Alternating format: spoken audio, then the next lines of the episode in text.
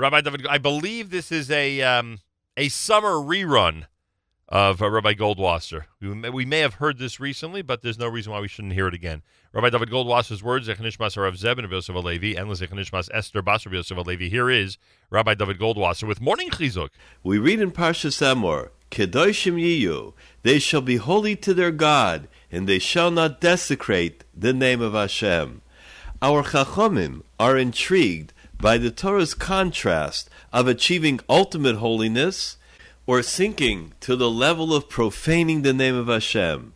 The Torah Saparsha explains that Avodas Hashem, serving Hashem is absolute. There's no middle road. Either one sanctifies the name of Hashem, or Chas v'Shalom, the honor of heaven, is profaned. There is no middle ground. A similar sequence is noted in the second paragraph of Shema.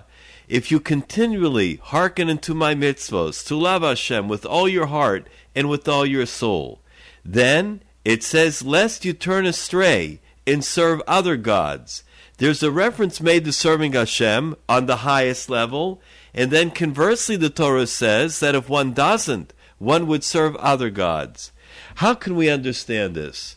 It can be clarified with a statement from the Talmud in Yerushalmi. The Yerushalmi says the Klal Yisrael were forgiven for the sins of idol worship, immorality, and bloodshed.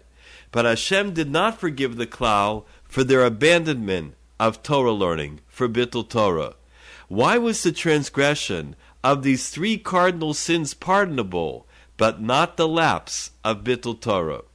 The great Alter of Kelm explains that one who serves Avodah idol worship, commits murder, or is immoral, he has rejected his human qualities, and therefore he is comparable to an animal. His culpability is not for these sins, rather, he is responsible for the initial offense which resulted in his ultimate downfall. That original offense is Bittul Torah. Man's responsibility is to always be aware that his abandonment of Torah can and will only lead to his descent.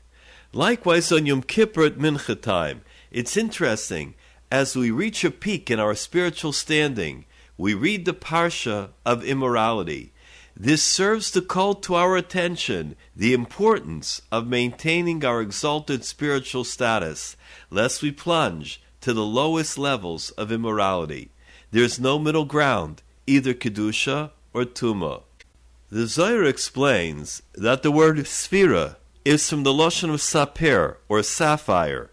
During the days of Sphira, our mission is to purify and refine our souls, to polish our character so that its true brilliance will shine forever. This has been Rabbi David Goldwasser bringing you morning chizuk. Have a nice day.